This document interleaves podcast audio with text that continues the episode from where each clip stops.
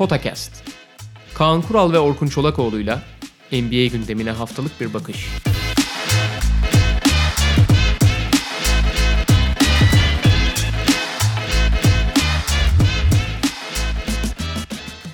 Merhaba, Potakest'e hoş geldiniz. Kaan Kural'la birlikteyiz. Bugün gündemimiz geride kalan haftada son gün yaşanan takaslar. Biraz kısaca değineceğiz. All-Star hafta sonu ve sezonun yaklaşık 3'te 2'sinde geride bıraktık. İşte All-Star arasına da giriyoruz. Bu vesileyle biraz ödüller üzerinden, ödül kategorileri üzerinden konuşacağız. Başlamadan bu arada ufak bir hatırlatma yapalım. Aslında geçen hafta yapmamız gerekiyordu ama unuttuk. Sevgililer günü özel yapıyoruz bu tanıtımı. Sevgilinize belki Sokrates dergisi hediye etmek isteyebilirsiniz. Yani ilişkinizin şeyine de bağlı olarak. Çok sağlıklı bir ilişki gibi, ilişki gibi gelmedi bana ama. Yani hani sevgiliniz seviyorsa işte taraflardan biri sporu çok seviyor olabilir. ikisi de seviyor olabilir. E, Sokrates dergisi hediyelerinizden biri olabilir belki. Abi bence kendilerini alsınlar da sevgiler günü hediyesi başka bir şey olsa daha iyi. Niye abi? Al, al oku tatlım falan diye böyle. abi senin aşk hayatının başarısız olmasının sebebini ben anlıyorum ya. Ne başarısız ya. nasıl bir şey? Beni nasıl bir itham altında bıraktın? Şu anda mutlu bir ilişkim var. Doğru söylüyorsun. Yeni sayıdaki NBA konularından biz bahsedelim. Kaan Bey David Stern'ı yazmış. Bu Rob Alaban'dan Tim Duncan yazısı var. Ee, Rohat Akkuş Nick Nurse'u yazmış ki yani birazdan konuşacağız. Şu anda bence yılın koçu Nick Nurse. Başka bakalım kaçırdığım bir e, NBA konusu sanırım yok. Diğer konular da tabii çok ilgi çekici yine. Hepinize hatırlatmamızı yapalım. Yeni sayıyı Sokrates'in edinebilirsiniz. Sevgilinize vermek üzere ya da kendinize almak üzere. Onu siz bilirsiniz. Evet geçen hafta iddialı konuşmuştuk Kaan abi. Minnesota D'Angelo Russell'ı alamaz diye. tarihe geçen tahminlerimizden biri oldu. Yani tabii Andrew Wiggins'in kontratına bu kadar yani daha doğrusu Andrew Wiggins'in kontratının daha çekinilecek bir kontrat olacağını düşünüyorduk sanırım. En azından kendi adıma ben öyle düşünüyordum ama Golden State Warriors birazdan onların neyi düşündüğünü de açmaya çalışacağız e, bu kontratın yükümlülüğünü kabul etti ve Minnesota'da istediğini elde etmiş oldu D'Angelo Russell'la. Ya şimdi iki tür yapılanma var. Yani geçtiğimiz hafta takasın e, son gününün önce konuşmuştuk ama biri teknik yapılanma işte yani üst düzey oyuncularım var onları tamamlayacak oyuncular var. Yani işte mesela teknik olarak idari yapılanma teknik ve idari yapı. İdari yapılanma konusunda Philadelphia çok iyi bir iş başarmışken draftta da çok fazla hakim olamadığın için ve en iyi oyuncuları aldığın için teknik yapılanmasını çok iyi yapamadı. Yani Ben Simmons'la Joel Embiid çok üst düzey oyuncular olsa da birbirleriyle oynamakta sorun yaşayan oyuncular. Daha sonra gene idari yapılanmada daha doğrusu teknik yapılanmada büyük sorun yaşayıp idari yapılanmayı doğru yapıp yani oyuncu bütçesini falan iyi ayarlayıp bir tane önemli parça eklerken bu parçayı Al Horford olarak belirlemek birbirinin ayağı ayağına basan bir sürü oyuncu yarattı. Teknik yapılanması çok problemli oldu ama sonuçta özellikle iş takas dönemi üzerinden konuşuluyorsa yüksek hedefleri olan takımların teknik yapılanmayı idari yapılanmanın önüne koyduğunu biliyoruz. Çünkü teknik olarak bir eklenecek parça onları hedeflerine daha çok yaklaştırıyor. Ama hedeflerin yüksek değilse idari yapılanma daha önemli. Yani oyuncu bütçesini belirlemek, bütçe değer açmak, draft hakları almak yani zenginleşmek, ilerisi için zenginleşmek daha önemli. Ve bu açıdan negatif kontrat diye belirlediğimiz oyuncular yani kontratın hakkını tam olarak veremeyen veya kontratı çok uzun olduğu için ve ilerleyen yıllarda belirleyemeyeceği için e, çok problemli kontratlar var. Mesela Al Horford bugün artı değer katan bir oyuncu ama negatif kontrat konumuna gelmiş mi? 4 yani 3 sene daha kontratı var ve artık dizlerinin eski gücünde olmadığı biliniyor. Ya da ya da Chris Paul örneği daha iyi. Mesela Chris Paul şu anda teknik olarak takımın her takımın belki de almak isteyeceği başlar ama çok negatif bir kontrat. Çünkü daha 3 sene daha kontrat var. Son senesi 47 milyon dolar. Çok negatif bir kontrat. İdari yapılanma için çok zor. Nitekim Andrew Wiggins de zaten oyuncu olarak hiçbir zaman kabuğunu kıramaması, son derece pasif oynaması, yetenekli olmasına rağmen bu yetenekleri hiçbir şekilde beceriye dönüştürmemesi ya da istikrarlı şekilde dönüştürmemesiyle ya bu ligdeki en negatif 3-4 kontrattan biriydi. Yani John Wall'dan John Wall hariç daha negatif bir kontrat aklına geliyor mu senin Wiggins'den? Yani işte yaşına bakar. Hani nereden tuttuğuna bakar. Evet söylediğin gibi şu anda Al Horford daha kısa bir kontrat olsa da daha negatif olarak gözükebilir. Ama total miktara baktığında Andrew Wiggins dev bir şey yük yük ve yani sahada kattıkları da çok yani yetersiz olmasının dışında abi şimdi şöyle bir şey var. Wiggins gibi oyuncu. Wiggins kötü bir oyuncu asla değil. Ki 20 küsür sayı ortalamayla oynuyor. Hele sezonun ilk bir ayına bakarsan nihayet o e, kabuğunu kırmayı başardı falan deniyordu. Tekrar oyuncu Fakat Wiggins gibi oyuncular abi takımı çok aşağı çekiyor. Şu açıdan aşağı çekiyor. Çok yetenekli olmasına rağmen çok pasif kaldığı zaman takımın diğer oyuncularına da çok kötü yansıyor bu. Hı hı. Yani çaba harcamıyormuş ya da kendini yeterince vermiyormuş gibi gösterirsem bu kimya yapan kötü etkiler abi. Yani diğer o ben niye çabalıyorum? Yani abi biraz yani düşün yanında Kobe'yi düşün mesela. Çıldırtır Kobe'yi. Veya Kobe'yi boş ver. Josh Okogi'yi düşün tamam mı? Yani e, takımın genel efor seviyesini de aşağı çeker. O yüzden çok problemli. Ve bu takasın yani Wiggins'in çok ciddi bir şekilde yanına tazminat koşulları verilmeden takas edilemeyeceğini düşünüyorduk. Ki ben mesela D'Angelo Russell'ı biliyorsun NBA genelindeki bütün diğer yorumculardan daha da aşağıda göre çok overrated bulan D'Angelo Russell'la bir yere kadar gidip gittikten sonraki çok da iyi bir yer değil orası. Çok da mesela Westbrook da aynı sınıfta bence. Yani seni bir yere kadar götürüp ondan sonra engel olan oyuncular tipinde. Fakat D'Angelo's'un götürdüğü yerde fazla bir yer değil. Ancak seni 8. 8. sıra için oynuyorsan ne hala? 5. de oynayamazsın D'Angelo's'ında. Hiç teması sevmeyen, sade ya çok kırıldım oynayan, şeyden savunması çok problemli falan bir oyuncu. D'Angelo tamam iyi bir şutör, bir tür artı özelliği var. Ama D'Angelo hiçbir zaman negatif kontrat konumuna geçmedi. D'Angelo hala belli takımlara özellikle daha mütevazi hedefler olan takımlar için bir artı değerdi. bu açıdan bu iki oyuncunun takas edilmesi çok yani imkansız gibi görüyorduk biz. Ama oldu. Çünkü Golden State yani bu da şey gösteriyor yalnız. Golden State'in ne kadar kısa sürede D'Angelo Russell için karar verdiğini gösterir. Zaten Steve Kerr'ün açıklaması var Aynen hemen takastan bir gün sonra. Yani başından beri zaten şey bir soru işareti uymayan bir parçaydı diyor. Ama bunu sezon başında biz de söyledik pek çok kişi de söyledi abi Hı-hı. zaten. Yani bir kere her şey en iyi senaryoda bile Stephen Curry ile yan yana oynaması çok zor o oyun yani D'Angelo Russell'ın. Evet. Çok çabuk vazgeçtiler yalnız. Ben yaza kadar bekleyeceklerini düşündüm. Yani hala algısı yüksekken yazın belli oyuncuların hamle fırsatı varken belli takımların daha yüksek bir karşılık karşılığında devrileceğini düşün. Ama bence o alabilecekleri en iyi karşılığın ya da en azından şu dönemki idari yapılanmanın bir parçası olarak görebildikleri bir hamle yaptılar. Bir kere değerli bir draft hakkı aldılar onu söyledim. Gelecek sezonki Minnesota'nın ilk üç korumalı birinci sıra draft hakkını ve Wiggins'i. Şimdi son olarak şeyi söyleyeceğim sana öyle burası atacağım. Şimdi Wiggins için çok şey söyledik ama Wiggins bir takımın dördüncü oyuncusu olursa Aha. belli bir verim verme ihtimali var. Yani ondan yaratması, bir şey üretmesi, bir değer katması beklenmez. Ama belli rolleri üstlenmesi beklenirse ki Clay Thompson'ın, Stephen Curry'nin sağlıklı döndüğü bir senaryodan, Draymond Green'in sahada olduğu bir senaryodan bahsediyoruz.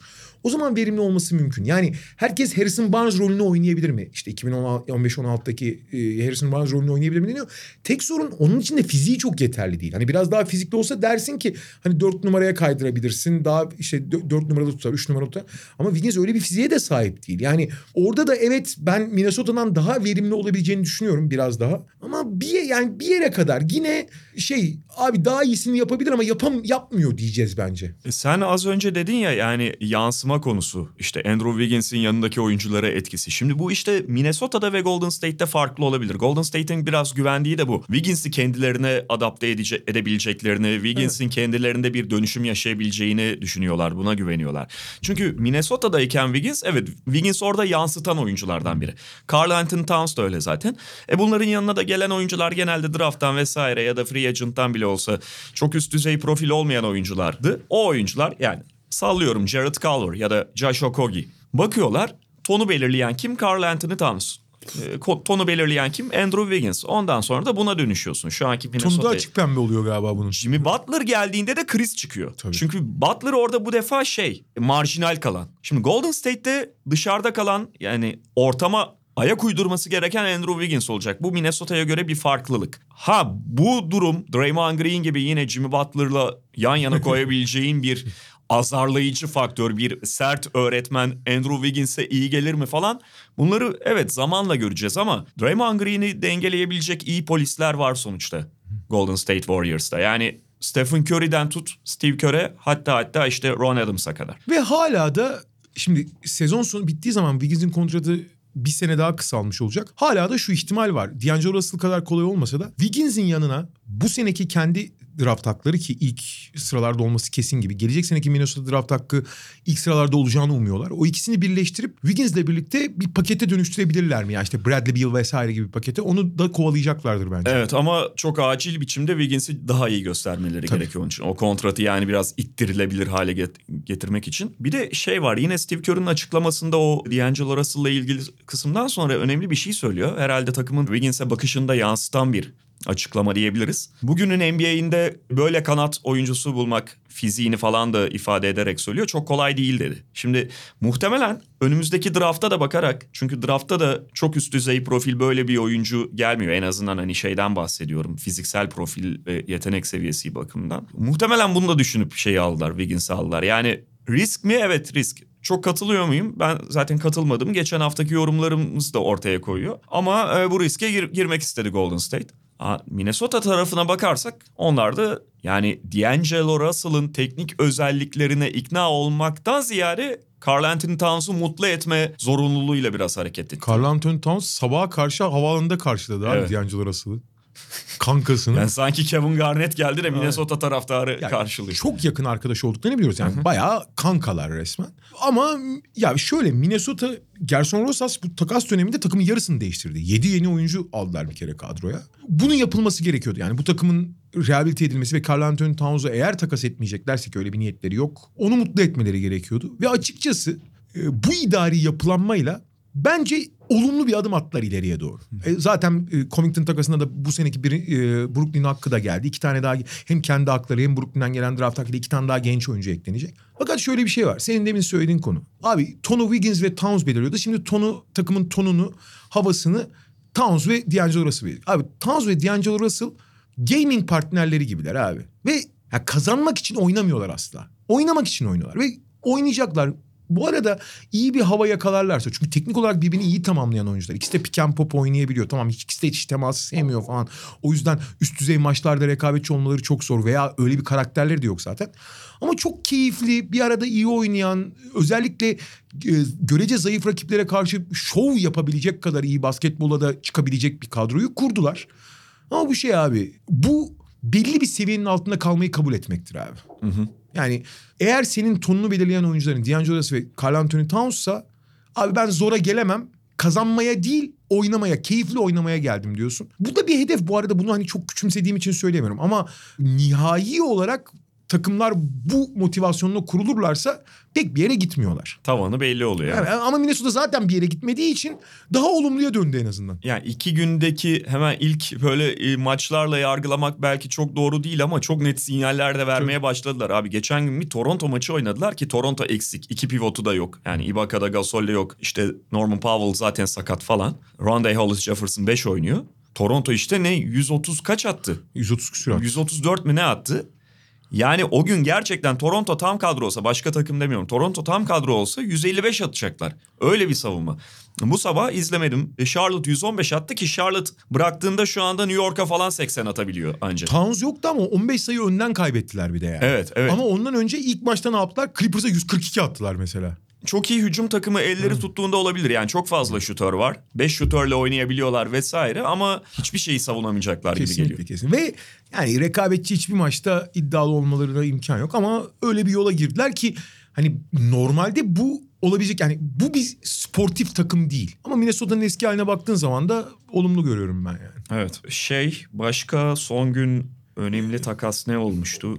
Valla diğerlerinin hiçbiri çok belirleyici değil. Bir tek Marcus Morris bence. Yok, öne, ha, Morris öne çıkanlardan diyecektim. Marcus Morris şu açıdan önemli. Marcus Morris bir takımın kaderini çok fazla değiştirecek bir oyuncu değil belki ama hep söylediğimiz bir şey var ya işte toplu oynayabilen kanat, şütör ve yani içeriden dışarıdan oynayabilen, içeriden dışarıdan savunabilen bir oyuncu. Hem önemli Clippers adına katkı hem de Morris'in Lakers ve Milwaukee gibi iki tane en önemli rakibine gitse özellikle Clippers'ın kanatlarına karşı bir avantaj yakalayacakken onlardan uzak tutması. Yani Morris'i almaları değil Morris'i onlara göndermemeleri bence daha büyük başarı Clippers adına.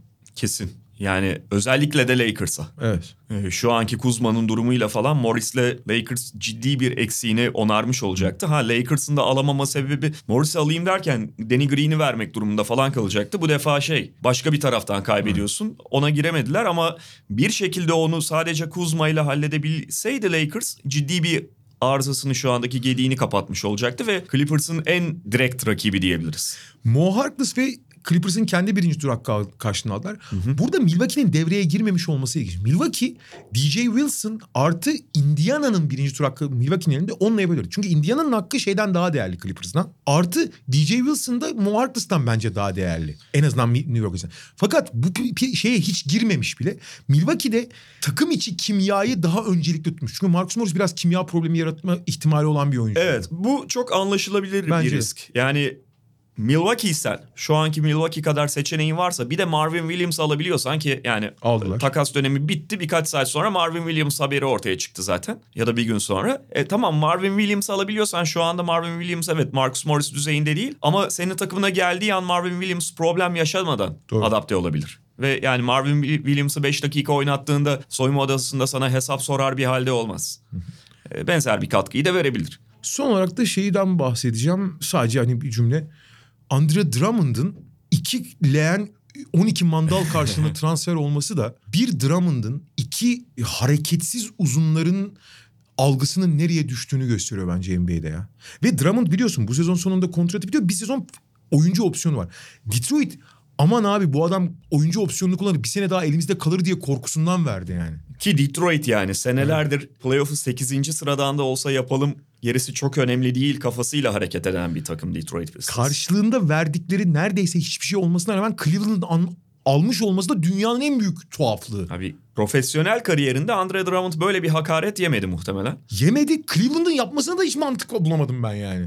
Ha, Cleveland hakikaten yani tamam Tristan Thompson'la mesela yol ayırmak istiyor olabilirsin falan da Drummond'la nereye gideceksin? Nereye gideceksin abi?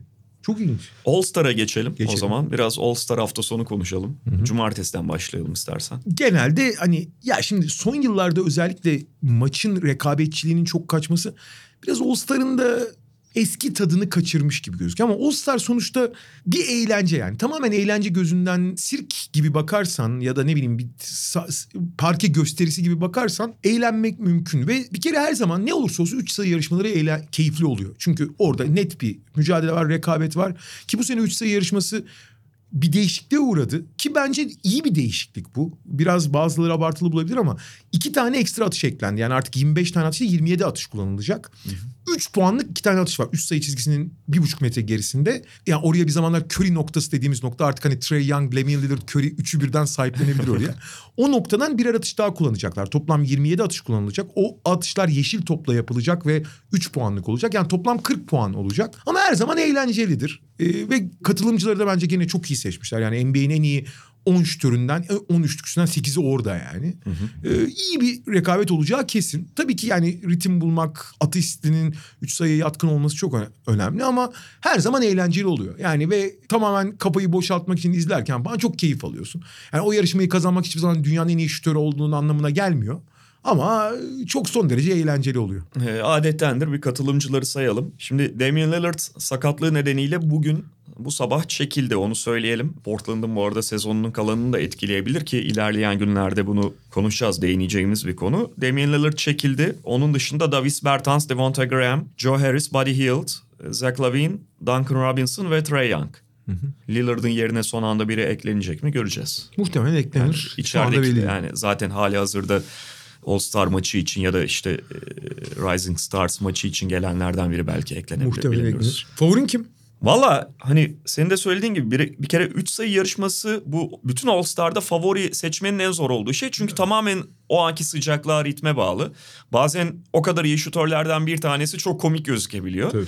Ama yani tamamen hissi bir favori seçmem gerekirse Davis Bertans diyeceğim. Valla ben de Duncan Robinson diyeceğim ya. Yani o kadar doğal atıyor ki o kadar ne, e- el- yani savunma olduğu zaman falan çok zorlandığını falan biliyoruz ama savunma yokken yani patır pıtır atıyor. Jason Capone gibi bir zamanlar hatırlıyorsun yani. Ya da Melih Mahmutoğlu gibi yani. E Ben de Duncan Robinson diyeceğim. Tabii burada Trey Young'ın biraz avantajı var. O e, yeni gelen atışlara en yatkın olan o Damian Lillard da olacaktı ama Damian Lillard da yok. Stephen Curry de yok maalesef.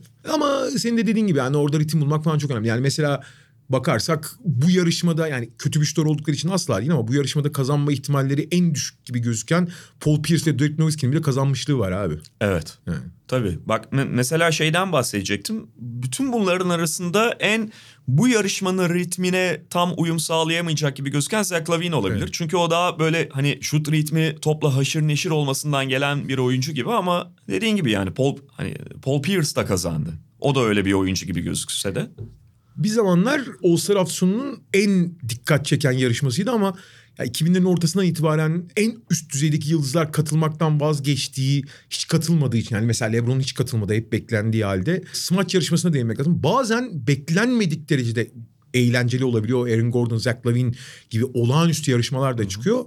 Bazen de işte e, Jeremy Evans'ın kazandığı falan gibi hani son derece tırt diyebileceğimiz yarışmalarda görüyoruz. Valla iki tane beklentim var öncelikli olarak. Yani tabii ki güzel smaç hatta tarihi seviyede smaç görmek istiyoruz da bunu herkes bekliyor. Birincisi PS olmasın, PS'e dönmesin. Ya olacak o, ama. O olacak abi. Abi en azından suyu çıkmasın ya. Yani Yani Dwight Howard var söylüyor. Konuyu kapatalım istersen. eee, canımı sıkıyor. Ya da şey PS'le yarışma kazanılmasın hani. Çünkü Ha, doğru, Dwight doğru. Howard'ın mesela böyle yarışma kazanmışlığı var. Hala aklıma geldikçe öfkeleniyorum. Abi Nate Robinson uf. Ee, ikincisi de şey özellikle finalde çok tekrar olmasın. Ha, evet. Gaz, çok gazını kaçırıyor çünkü. Tamam veriyorsun bir şekilde falan bir şey diyemiyorsun ama tek seferde yapılacaksa yapılsın. Ya da en fazla bir kere yani. Evet evet. Valla şimdi Pat Connaughton ve Dwight Howard iki yarışmacı ama Pat Connaughton çok patlayıcı ve fiziğinden beklenmeyecek kadar atlet olmasına ama çok çevik değil. Yani havada artistik yani o jimnastik tarafını çok yapabilir mi emin değilim. E, Dwight Howard zaten hani en iyi olduğu dönemde bile bir uzun oyuncu olduğu için hiçbir zaman çok çevik olmadı. Hani PS'le MS'le falan yapıyordu. İyi smaçlar yaptı yanlış anlaşılmasın ama en ün, en iyi smaççı diyemezsin. Fakat diğer iki isim hani gerçekten çok özel bence. Aaron Gordon zaten söylemeye gerek yok. Belki de smaç tarihinin en görkemli smacını yaptı. Ve o bu smaç yarışmasını kazanamadığı için e, bir efsaneye dönüştü bir de yetmezmiş gibi. Yani gelmiş bir en iyi smaçlardan birini yapıp kazanamıyorsun. Ama hatırlatmak gerekiyor o smaç yarışmasını kazanamamasının nedeni jürinin haksızlık yapması değildi. Jüri o smaca 50 verdi. Fakat Lavin de 50 puanlık bir smaç yaptı. Sorun şu ki 50'den daha yüksek puan yok. Keşke ben onu çok uzun zamandır söylüyorum.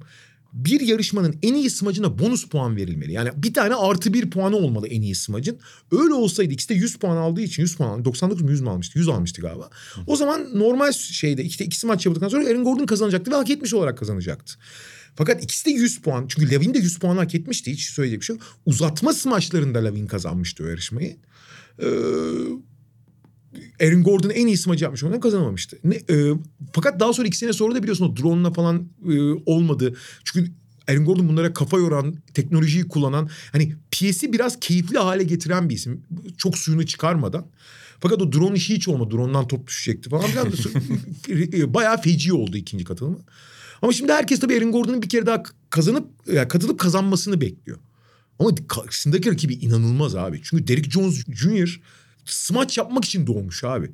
Bu şey gibi onunla ilgili bir tabir var. Abi şey diyorlar weightless diyorlar tamam mı? Yani ağırlığı yokmuş gibi abi.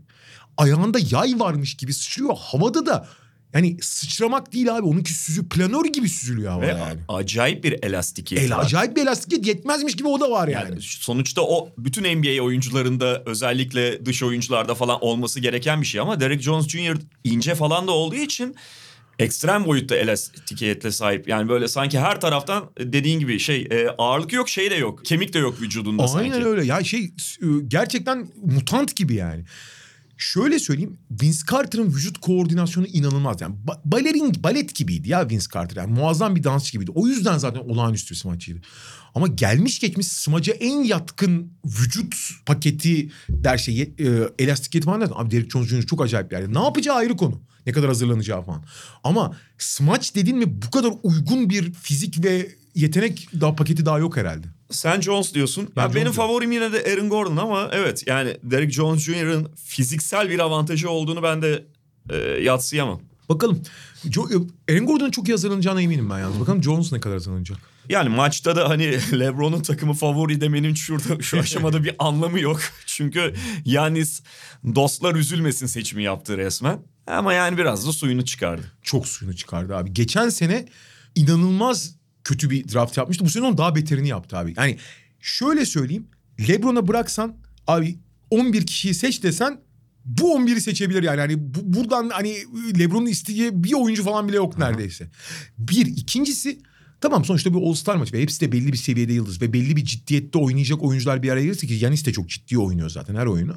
Hani kazanma ihtimalleri her zaman var. Ama abi All-Star'da fark yaratan oyuncular genelde kısalar oluyor. Ve kendini veren, oyunu yönlendirebilen kısalar. Çok dağınık mı? Mesela Chris Paul çok değerli All-Star için abi. Hı. Diğer maçlara oranla. Chris Paul'ünden tut işte zaten Damian Lillard falan da oradaydı ama Damian Lillard sakatlan. Abi bütün All-Star maçında fark yaratacak türde oyuncuların hepsini aldı abi LeBron. Ama tabii belli olmaz. Bu sene format da değişti. Hani bilmeyenler için çok kısa özetleyelim. Her bir çeyrek ayrı ayrı skor tutulacak. Yani her bir çeyrek ayrı ayrı maç gibi görecek. Her çeyreğin kazananı kendi seçtiği hayır kurumuna 100 bin dolar bağış yapabilecek. Bu da e, tabii ki e, her çeyreği ayrı bir maç gibi gösterdiği için biraz daha rekabet çıkılacaktır. Ve sonra 3 çeyreğin skorları toplanacak. Mesela ilk çeyrekte 120-100 bitti diyelim. Yani hı hı. Doğu 120-100 önde. Önde olan takımın skoruna 24 eklenecek. Kobe'ye ithafen 144'e varan kazanacak. Son çeyrekte Maç süre sayısı olacak. Evet 144'e varan kazanacak. Maç süre tutulmayacak. Ha, bu bir her bir çeyreği ayrı ayrı skorlamak orada bir küçük de olsa bir rekabet yaratacak. Artı son çeyrekte süre olmaması ve skor olması mutlaka ve mutlaka ulaşılacak bir hedef ve maç kazandıran basket yaratacak. Bunların hepsi hani All Star'ın son dönemdeki rekabetçilik problemlerini düşünürsen bence olumlu. Bir tek burada şey var. Ya Kobe'ye ithaf edilmesi güzel ama 24 çok düşük bir skor ya. Hı hı. Hani All-Star maçında çeyrek başına yaklaşık 45-50 sayı atıldığını düşünürsen 24 sayının atılması 6-7 dakika sürecek. Son çeyrek çok kısa sürecek yani. Evet yani belki de işte gerideki takımın e, 24 dediğin gibi çok bugünkü NBA'de bilhassa All-Star maçında kolay ulaşılabilir bir miktar, kısa sürede ulaşılabilir bir miktar olduğu için direkt olarak savunma vidasını sıkıştırmasını sağlayabilir. Bir olumlu etkisi o olabilir. O da teorik. Yani diyelim ki şeysin 10 sayı geridesin. 34 sayı bulman gerekiyor doğal olarak. Hani 24 için rakip takımın yolu çok fazla değil. Direkt olarak savunmayla başlaman gerekiyor son periyoda. Eğer kazanmayı istiyorsa. Yine de kısa sürecek abi son çeyrek. Doğru doğru orası ayrı. Evet o zaman ödüllere geçelim. Yani şeyden hiç bahsetmiyoruz cuma gününden çünkü o maçlıktan iyiden iyiye çıkmış durumda. O, oraya çok dönmeden yani oynayın arkadaşlar. Şimdi MVP ile başlayalım adettendir son konuştuğumuzda Antetokounmpo, Harden hatta LeBron falan konuşuyorduk ama Doncic kısmen. Doncic kısmen ama geldiğimiz noktada yani Antetokounmpo'nun biraz yalnızlaştığını söyleyebiliriz. Çünkü yani bir kere Milwaukee açık ara birinci ve tarihi düzeyde iyi bir sezon geçiriyorlar. Antetokounmpo da yavaşlamak bir kenara bir kere yani dakikası artmadı belki yine çok iyi dinlendirmeyi başarıyorlar. Antetokounmpo'yu sakınmayı başarıyorlar. 31 dakika ortalamayla oynuyor. Evet, sapık istatistiklerle oynuyor yani Antetokounmpo. Geçen sezonun ötesine gitti. Ya 30-15 serisi yapmıştı iki maç öncesine kadar.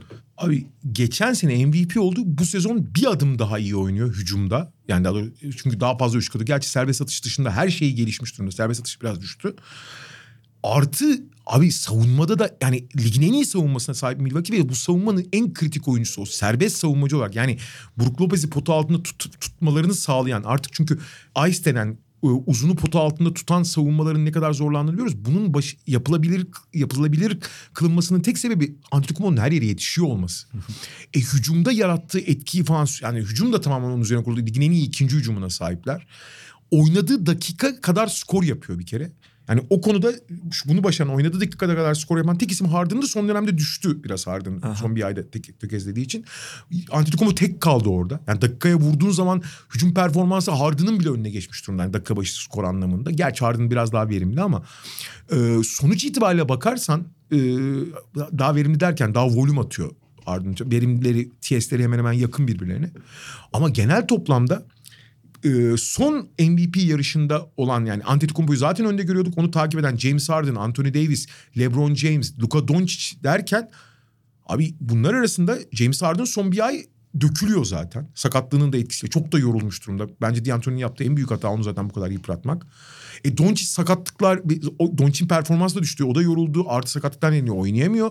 LeBron görece aynı seviyeyi koruyor diyebilirsin takımın lideri olarak. Ama Anthony Davis de sakatlıklar ve performans düşüşü yaşadı. Abi arayı daha da açmış. Zaten öndeydi. Daha da açmış durumda şu anda yani Antetokounmpo. Çok net. Yani şey ya gerçekten sezon hani bir önceki mesela bunu konuştuğumuz noktada ciddi bir yarış var gibiydi. Ortada yarış falan bırakmadı şu an. Bırakmadı bırakmadı. Yani, yani kalan üçte birlik bölümde de yani bakıyorum işte son dönemde yok hiç de belki biraz hafiften o tartışmaya girebilir ama yani ciddi aday olan oyuncuların hepsi çıldırsa bile bir Damian Lillard gibi bir dönem geçirseler bile Demir'in son 15-20 günü gibi abi Yanis'in şu anda açtığı farkı kapatamayacaklar kalan bölümde bence. Bence Antetokounmpo açısından daha ilginç nokta şimdi oraya zıplayalım MVP'den. Hı hı. Sen sanıyorum en son konuştuğumuzda en iyi savunmacıya da onu, onu söylüyordun. Ve biraz önce bahsettiğin ciddi anlamda o konudaki adaylığını kuvvetlendirmiş durumda Antetokounmpo. Çünkü Yalnız, Milwaukee Lig'in en iyi savunması. Şöyle MVP'den farklı olarak MVP'de Yanis aynı oyunu hatta belki de daha yani ilk üçte birden daha da iyi oynarken bütün rakipleri geriye adım attı. LeBron hariç diyelim ki LeBron'la da arasında ciddi fark vardı bence. En iyi savunmacı rolündeki belki de en ciddi rakibi arayı hafif kapatmış olabilir. Onu söyleyelim.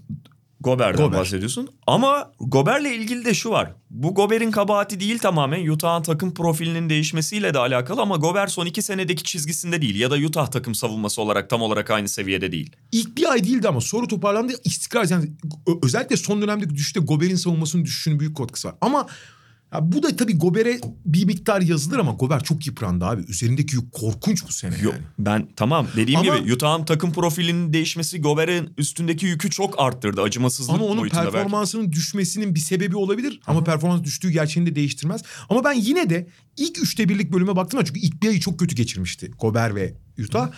İkinci üçte birlik bölümde ben Yanis'in hala önde olduğunu düşünüyorum. Ama Gober biraz kapattı aralığı. Hala Do- Yanis önde olsa da. Doğru ve benim burada mesela Yanis'e en büyük tehdit olarak e, gördüğüm oyuncu belki şeydi Anthony Davis'ti ama Lakers da hiçbir zaman o seviyede istikrarlı savunma yapamadı.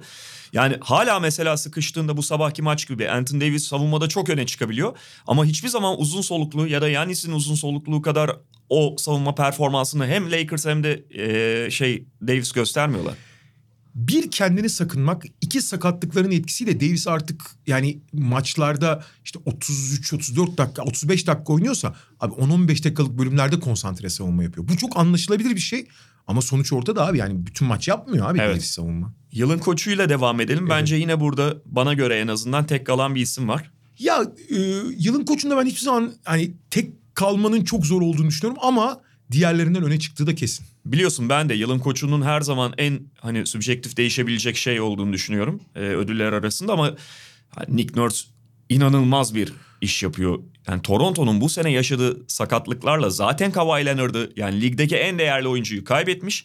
Tamamen baştan en azından A planını kurgulamak durumunda. Tamam geçen sene belki bir B planı orada duruyordu ama B planını A planına çevirmek öyle kolay bir şey değil. Ve çok fazla sakatlık yaşadı. Hala yaşıyor. Çok fazla eksik yaşadı. Ve bu takım Doğu ikincisi. Doğu ikinciliğini bırak. NBA üçüncüsü. Hı hı. Yani hadi Doğu konferansını geçtim. Tüm NBA'in üçüncü en iyi derecesi 40-15'le. 15 maç üst üste kazanmışlardı. Bu hafta şey bugün kaybettiler. Artı şöyle bir şey söyleyeceğim. Aslında geçen sene Kavay'sız formül de vardı. Yani Kavay'sız formülü tabii Siakam'ın rolünün büyümesi falan bunların hepsi çok değerli. Artı işte Chris Boucher, Terence Davis, geçen sezon çok kayıplarda olan Normal Powell gibi oyuncuları tekrar devreye sokması falan. Fred VanVleet'in rolünün iyice değişip çok daha etkili olması. Bunların hepsi olağanüstü. Bunların dışında yalnız abi şimdi diğer koçları suçlamak için söylemiyorum. Çünkü herkesin stratejisi farklı ve NBA'de normal sezon genelde takımın ana planının ve ana uyumunun cilalanması üzerine kurulur. Rakip rakibin yaptıkları üzerine bir şey yapmaz. O playoff'ta gerçekleşir. Yani rakip ne yapıyorsa ona karşı oynamak playoff'ta olur. Normal sezonda kimse yapmaz. Abi Nick Nurse Abi Euroleague koçu gibi ya maçın içinde çeyreğin içinde rakibe göre tam sağ presler e, kutu ve bir savunmaları alan savunmaları ters eşleşmeler falan her şeyi deniyor her şeyi yapıyor. Ha şanslı olduğu bir taraf var takımı buna çok uyumlu. Takımı buna evet. hemen algılayıp hemen reaksiyon veriyor herhangi bir oyuncuyu oturtması ya da ilk beş başlatmaması veya ikinci yarıya başlatmaması falan gibi sorunları asla yaşamıyor takım içinde. Öyle bir ego sorunları yok. Takım çok uyumlu. Ama o uyumlu takımı bir kendisi doğru iletişim kurarak sağlamış durumda ve istediği gibi kullanıp muazzam sonuçlar da alıyor. Yani her bir maçı mikro bir şekilde tek maçmış gibi oynayabiliyor ve harika sonuçlar elde ediyor. Şu konuda şanslı dedin ya işte takıma buna uyumlu diye. Geçen gün bir maç içerisinde galiba Minnesota maçının arasında hani bu koçları alıyorlar ya yerel yayıncılar maç öncesi bir şeyler söyletiyorlar. Orada kritik bir şey söyledi. Yani bu işte sıradaki oyuncu, sıradaki oyuncu. Bizde sakatlıklar oldukça bench'ten e, bench'in derinliklerine gidiyoruz. O oyuncuların şöyle bir katkısı oluyor. Kendileri için bir fırsat diyor. Yani onların kendini gösterme fırsatı ve her göreve hazır oluyorlar demeye getiriyor Nick Nurse. Şimdi dediğin gibi farklı şeyleri mesela aklıma şu geldi. Biz bu podcast'te soru cevap yaptığımızda NBA'de sırada ne öne çıkabilir şeklinde bir soru vardı. Sen de şeyden bahsetmiştin. Yani rekabet avantajı yaratacak işte tam sağ baskıdan falan bahsettin. Bunu tabii 48 dakika yapmak belki kolay değil ama en fazla yapanlardan biri Toronto Raptors. Üç tane maç çevirdiler abi tam sağ presle. Neden? Çünkü sürekli olarak 40 dakika oynayan oyuncuları yok. Ve oynayanlara da daha fazla sözünü geçirebiliyor Nick Nurse. Ve bahsettiğin gibi biraz Euroleague koçu avantajlarına sahip o konuda. Ya şöyle bu avantaja sahip olmak ona bir eksi puan yapsa ama aynısını Philadelphia'da falan yapamazsın mesela yani istesen. Yani mümkün değil öyle şeyler. Tabii tabii yani Nick Nurse'un işi kolay anlamında demiyorum ama önüne düşeni çok güzel fırsata çevirdi. kullanıyor. Bu arada tamamen katılıyorum ama e, gerçekten iyi iş çıkaran bazı koçların da hakkını vermek lazım. Brad Stevens, Rick Carlisle, Frank Vogel ne olursa olsun. Bill Donovan. Bill Donovan kesinlikle başka Bill Donovan. Ee, şey Tyler Jenkins. Tyler Jenkins kesinlikle Tyler Jenkins çok ciddi var. Ha, bu koçların da e, hakkının verilmesi gerektiğini düşünüyorum şahsen. Ama Evet. yine gene bu Mike Budenholzer ne olursa olsun yani B planı o konusunda sorun yaşasa da ama Nick Nurse'un çok uzun süredir ben bir koçun bu kadar net ayrıldığını da hatırlamıyorum açıkçası. Aynen aynen. En iyi altıncı adam. En iyi 6. adamla devam edelim. Bu sene Lou Williams kazanamayacak abi. en azından şu ana kadarki performansla. Hayır bir de son dönemde bir de ilk 5 falan da oldu. Şey Patrick Beverly bu kadar sakatlık yaşayıp durunca. Ya bir kere kendi takımında bile yani Los Angeles Clippers'da bile Montrezl Harrell bence ondan önde. Şu anda öyle bir oylama olsa. Doğru. Yani Evet. sezon başında ben mesela Lou Williams'ın açık ara gideceğini düşünüyordum ama çok istikrarsız sezon geçirdi kendi şeyinde e, Lou Williams. Ve evet Harrell daha iyi. Ha Harrell'ın biraz Lou Williams'a bağlı tarafı var ayrı konu ama istatistiğe baktığındaki 6. adam ödülünde her zaman kritik. Harrell daha öne çıkıyor.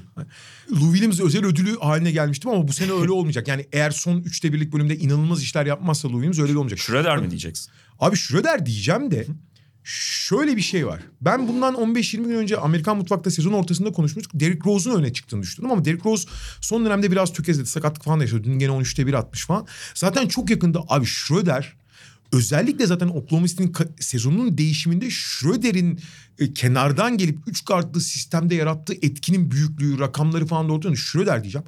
Fakat abi orada Derrick Rose da çok iyi bir sezon geçiriyor. Bence George Hill de aday olabilirdi ama o da sakat klasik sakatlıklar nedeniyle gene sekteye uğradı. Abi çok ilginç başka bir isim var. Zaten iyi bir sezon geçiriyordu ama oynadığı takım nedeniyle pek dikkat çekmiyordu ama şimdi çok daha fazla dikkat çekiyor. Abi bunu söyleyeceğime ihtimal vermezdim ama Jordan Clarkson abi. Hmm. Ama yani e, hak veriyorum da iyi takıma gelmesi çok geç oldu abi. Yani yarım sezon oynamış gibi olacak. Öyle ama Cleveland'da da gerçekten iyi iş yapıyordu abi. Yani şimdi Clarkson'ın hiçbir zaman bir yapının bir parçası olması falan mümkün değil. Ama ona kenardan gelip skor yap, o yapıya katkı verme, skorunu yap, rolünü verdiğin zaman biraz da çok az da şuur kazanma ihtimali varsa ki o şuuru kazandı. Çok az hala.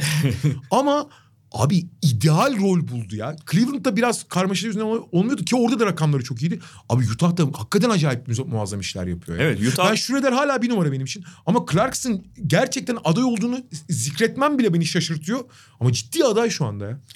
ya dediğin gibi bir kere çok iyi yer buldu. Çünkü Utah onun eksilerini maskeleyebilecek, kapatabilecek ve onun artısını al- almaya hazır bir takım. Yani kenardan gelecek bir skorer lazımdı. Jordan Clarkson'a fazla düşünme at baba yapıyorlar. Jordan Clarkson da atıyor. Yine de abi yani belli miktarda kendini törpülemiş olsa da hala çok böyle tünel görüşü ve 6. adamdan bahsediyor olsak da biraz daha şuurlu olması gerektiğini düşünüyorum. Abi şöyle bir şey söyleyeceğim. Tünel görüşü işte at gözlüğü ne dersen de bu konuda katılıyorum. Ama abi yarasalıktan at gözlüğüne transfer olmak da hiç fena değil. hiç fena değil bence yani. bir ışık geliyor. e yarasaydı abi. ya bakalım dediğim gibi biraz da hani e, evet Cleveland'da da tamam kendi oyununu oynuyordu fakat yani kendisini daha sağlıklı değerlendirebileceğimiz Utah'a geçişi geç olduğu için ben Schroeder'i önde tutarım. Hatta Ben Lou. Williams'ı da önde tutarım yani. Lou Williams'ı, Montrezl Harrell. Abi şöyle Montrezl Harrell veya Derrick Rose şimdi Derrick Rose son dönemde biraz kötü oynadı. Yani Montrezl Harrell, Derrick Rose, Jordan Clarkson için oturup uzun uzun araştırmam lazım. Hani o üçünü Schroeder'in böyle yarım adım arkasına koyuyorum ama e, yani Jordan Clarkson'un önüne koyarım diyemem şu anda ben. Öyle söyleyeyim. Ee, en iyi çaylakta sezon başlarken tek bir yanıtımız vardı. Zion Williamson ama sakatlandı ve çok maç kaçırdığı için onun sakatlığı döneminde de bir oyuncu çok çok çok öne çıktığı için artık Ja Morant diyoruz. Başka bir isim de herhangi bir şey. Yani Evet. onlara en yakın isim kendinden ki aralarında yani yedi tane basamak falan var herhalde. Ama ya keşke Zion Williamson yani üç, ay- iki buçuk ay değil de bir ay falan kaçırmış olsa bu yarışma çok daha eğlenceli, keyifli olabilirdi. Çünkü Zion Williamson da özellikle ilk döndüğünde çok tedirgin falanken yavaş yavaş o tedirginliği attıkça ne kadar etkili olabileceğini de gösteriyor. Niye birinci sırada çekilme, niye bu kadar hype yarattığını da. Ama ya bu saatten sonra hakikaten muazzam oynasa bile Jamorant da yani Jamorant bir sakatlık ya da bir problem yaşamadığı sürece bu ödülü almış gibi geliyor bana. Yani Ja Morant'ın işte geçen sene bu zamanlar mesela onun hakkında konuşulurken e, çok önemli yetenek ama çok deli dolu. Şutu yok. Bu şut e, zaafıyla NBA'de ilk zamanlar çok bocalar vesaire deniyordu. Bu deli doluluğu ve bu zayıflığı yüzünden yıpr- e, fiziksel olarak zorlanır deniyordu. Ve şu anda geldiği noktada deli doluluk orada yine var ama bir güç olarak var. Aynen Kendini öyle. dizginleyebiliyor. Bunun yanında gayet de iyi şut atıyor. Yani tamam şu anda Ja Morant için keskin şutör diyemezsin ama şut atabiliyor. Yüzde kırkla falan üçlük atıyor. Ve ha çok fazla atmıyor olabilir ama e, onu üzerine oynanabilecek bir zayıflık olmaktan çıkarmış Aynen durumda öyle. çoktan. Bir silah değil üçlü ama bir ceza. Evet. Bu ki bu yeterli. Ve deli doluluk dediğin şey negatif bir ifadeyken sezon başlarken hani de- abi çok deli dolu zor derken deli doluluk şimdi olumlu bir ifade olarak kullanılıyor. Aynen öyle. Ve en çok gelişim gösteren oyuncu. Her zaman en fazla adayın olduğu da branştır. Bu her zaman çok da normal. Ee, şimdi bir dakika. Dolayısıyla unuttuklarım da olabilir. Brandon Ingram'la başlayalım. Evet. Ee, Brandon Ingram başka aklına Brandon gelen Ingram'ı All-Star'a seçilirken söylemiştik zaten. Ee, hem serbest atışını hem üst sayılarını inanılmaz geliştirdi. Volümünü de arttırdı. Komple bir skorere ve onun hani onunla ilgili ümit mi dersin, karşılaşma mı dersin?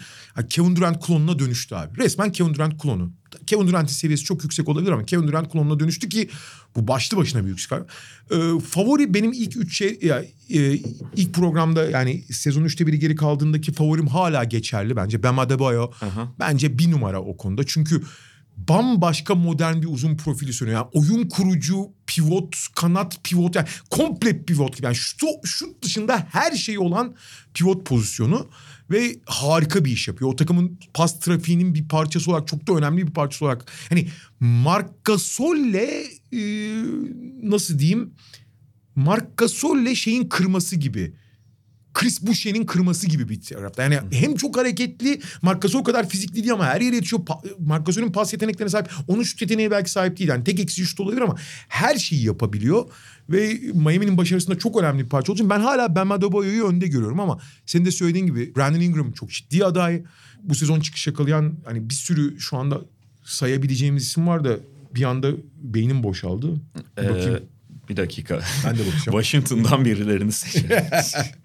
Bradley Beal diye bir çocuk var. ha Devonta Graham konuşuyorduk Devonta da Devonta Graham tabii yani senesinde. yani bu onun gelişimini iptal etmez ama sonuçta son dönemde savunma e, önlemlerinin üzerinde artmasıyla biraz oyununun tırnak içinde çözülmesiyle birlikte yüzdelerinin çok düştüğünü gördük Devonta Graham'ın. Yüzde 37'ye en son geldi galiba şut isabet oranı Artı genel. ikinci senesindeki oyuncuların tabii çok... Ama mesela Doncic de bence çok ciddi aday abi. Aha. Ya Doncic çünkü All-Star sınırında bir oyuncudan süperstar şeyine geldi ki o gelişim çok önemli. Jalen Brown bence istikrar kazandıktan sonra bir aday buraya. E, ikinci senesi şey bas yani o ikinci sene olayı bence de biraz o oyuncuları dışarıda tutmamız gerekiyor yoksa şey Gilgis Alexander da diyebiliriz. Evet. Yani onlar zaten bir dezavantaj oluyor ama onlardan bahsetmek de e, mutlaka gerekiyor.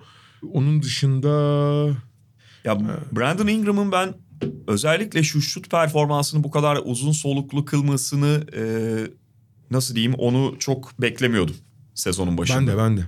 Fred Vinson'a helal olsun vallahi. Yani Chip Engel'ın ve Fred Vinson şütör koçlu olarak çok hak ediyorlar. Ama şu anda Bam Adebayo ve Brandon Ingram e, en Arasında. öndeki en öndeki iki isim gibi gözüküyor. Evet.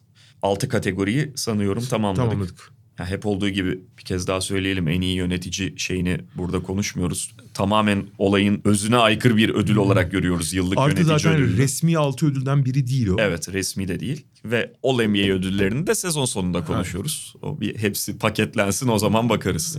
Evet. o zaman bugünlük bitiriyoruz. All Star dönüşünde zaten takımların artık daha da sadeleşen yarıştaki son durumlarını konuşmaya çalışacağız. Ee, bugünlük bu kadar tekrar görüşmek üzere. Hoşçakalın. Hoşçakalın.